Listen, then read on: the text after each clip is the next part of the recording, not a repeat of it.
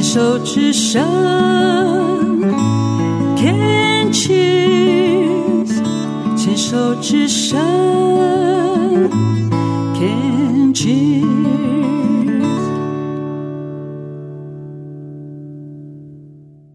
前一段提到了修复团队在修复老屋的思考元素中保留时代的记忆痕迹，那么在这个茶空间里是如何流动保存时代的记忆呢？馆长方婷兴起了寻找建造者三尾家曾经在这儿居住过的后人，她找到了长女黑木公子奶奶，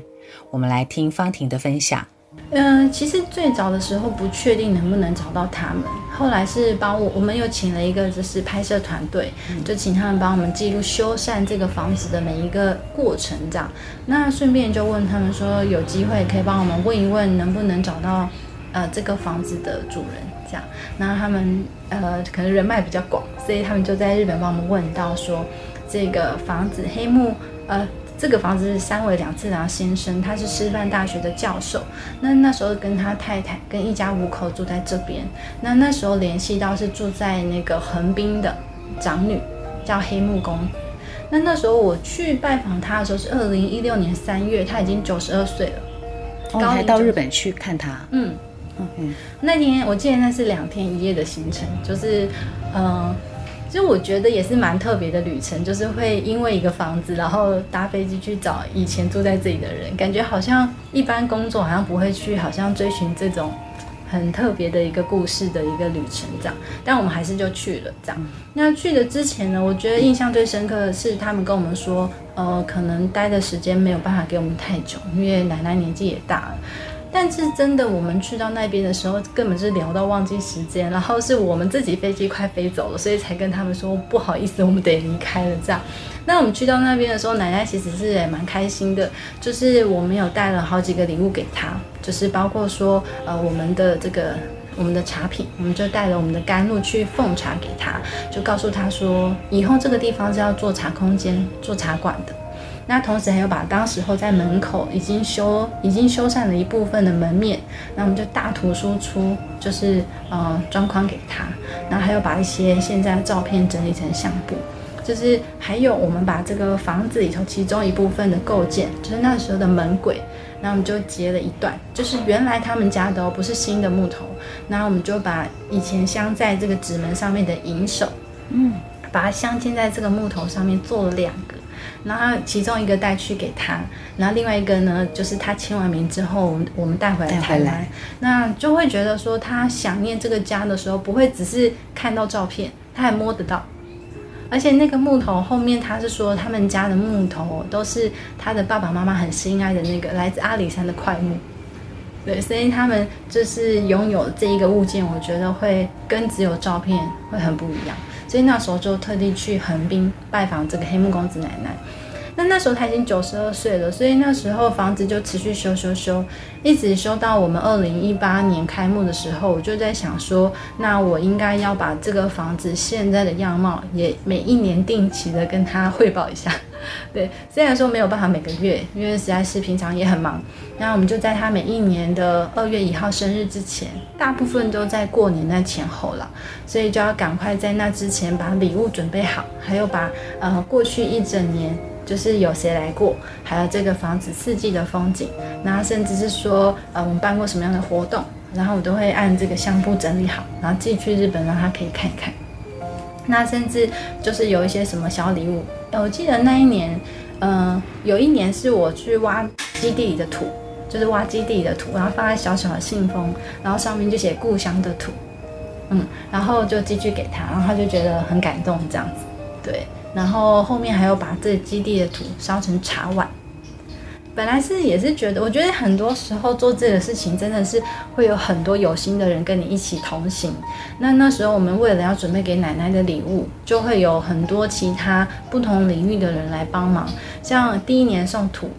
然后我就想第二年送什么，然后我就想，那既然这个家乡代表土，那如果我们是茶文化，那茶跟土结合可以做什么呢？所以那时候就想，那不如用这个房子的土。房子基地的土烧成两个茶碗怎么样？这样，因为他有两个女儿，所以希望奶奶的故事可以透过两个女儿可以传家，可以传下去，所以做了两个。啊，一个是宋代形制的天目碗，一个是呃这个日本形制的这种茶碗，所以做了两个。然后那时候我就挖了土，请我们的园艺老师来挖土。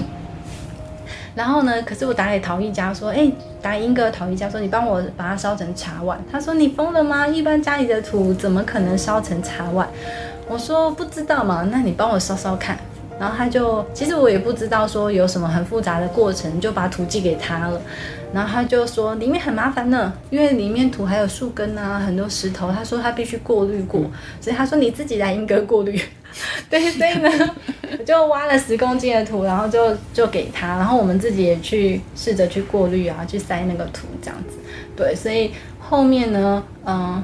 拍平面的也帮我拍那个茶碗，然后有拍动态的导演全程帮我记录这一切，然后园艺老师也帮我挖土，然后刚好那时候是过年期间，你想说要录制这个影片，然后奶奶收到茶碗的时候，我们也可以把影片给到她，然后因为就没有。过年期间很难找到翻译，可是这时候就真的有人跳出来说他愿意帮忙来翻，所以我们就很如期的在奶奶生日之前把这个影片都完成，然后茶碗也寄到他的手上，所以就觉得嗯，很多人一起齐心把这个事情完成，只为了代表台湾，好像有这样一份心意，然后给到日本奶奶这样子。是什么样的一个起心动念，会是想去找到这个房子的之前的主人？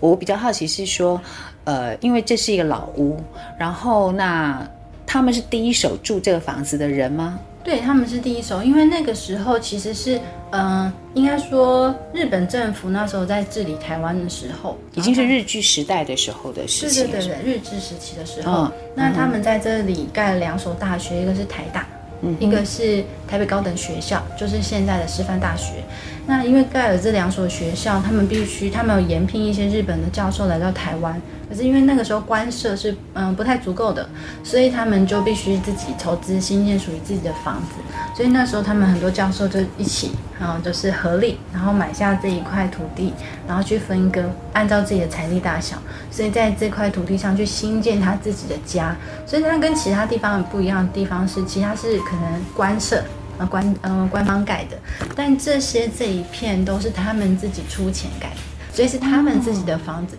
所以每一户人家都不一样。所以为什么它充满了一些人文的特色？因为每一户人家自己的审美观都不一样，它可以盖得很不一样。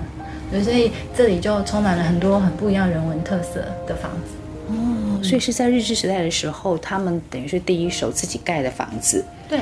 那所以你说的那个黑木奶奶，嗯，就是她。对，他们是在一九三九年那时候住进来的，大概住了几年时间，到一九四三年就回日本。哦，但是是不知道为什么他们就回日本，但是他们是在二战一九四五年之前就回去日本，所以他们算幸运，就是还成功卖给台湾电力株式会社。那有很多人是他在二战结束之后就比较就是被引洋回去的，但是奶奶这家人是在那之前就回到日本。哦。那他们回去之前是卖给台湾电力株式会社，所以后面国民政府来就把这接收变成台湾电力公司。嗯，所以是这一片都是吗？还是只有他们家？只有这栋卖给台电？对对对对对，其实他是，呃，那边是台大教授的。哦。对，每一户人家好像都是不同的，台大要不然就师大教授。嗯哼，所以他们等于是不同的房子，就是有他们不同的处理方式，就按他们自己的处理方式。嗯哼，OK。听完方婷为老屋的记忆所做出的暖心付出，黑木奶奶儿时在台湾生活的点滴回想，应该有如前庭的风景，那么的明亮轻快。和和清田不定时会举办茶文化的沉浸式体验活动。也会在春天、秋天的时候安排收藏家去云南山上寻根，举凡普洱茶的重要产地都曾经去过，例如冰岛、老班章、老曼峨、千家寨、义乌、景迈和昆仑山等等地方。特别一提的是，昆仑山茶区是清朝皇室的贡茶区。而景迈在今年的九月十七号，联合国通过将中国的普洱景迈山古茶林文化景观列入世界遗产名录，是全球第一个以茶为主题的世界文化遗产。馆长方婷还分享了喝普洱茶的一些小 tips。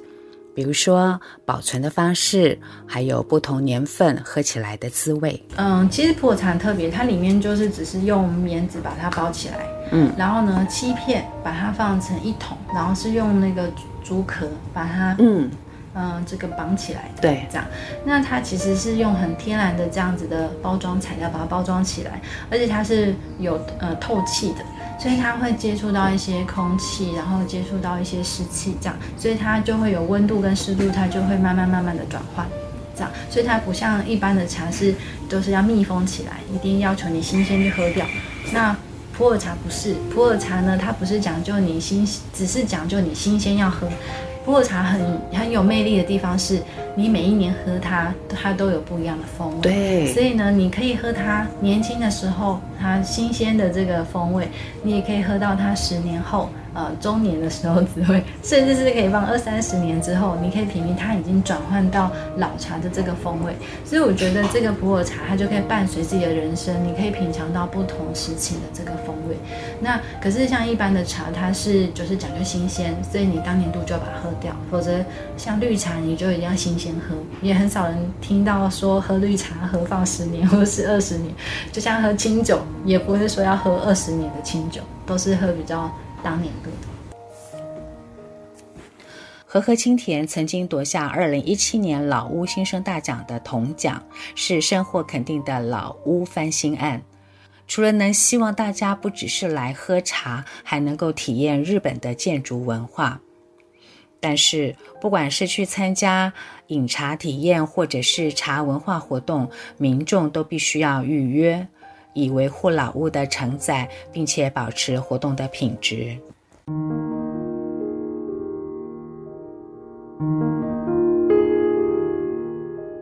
静静过生活的节目来到了尾声，一天的山海艺术巡礼，或者是半天的老屋品茗体验，都是为我们的生活带来了调节、整理，也为我们打开另一扇看世界的窗。最后。以往有一个单元是我和学妹佑佑一起聊台南的生活和记忆。从下个月开始，佑佑和恩佳有了自己的节目时段，所以日后的台南女儿和台南媳妇的时空对话将告一个段落。还请支持他们的新节目《人间好时节》。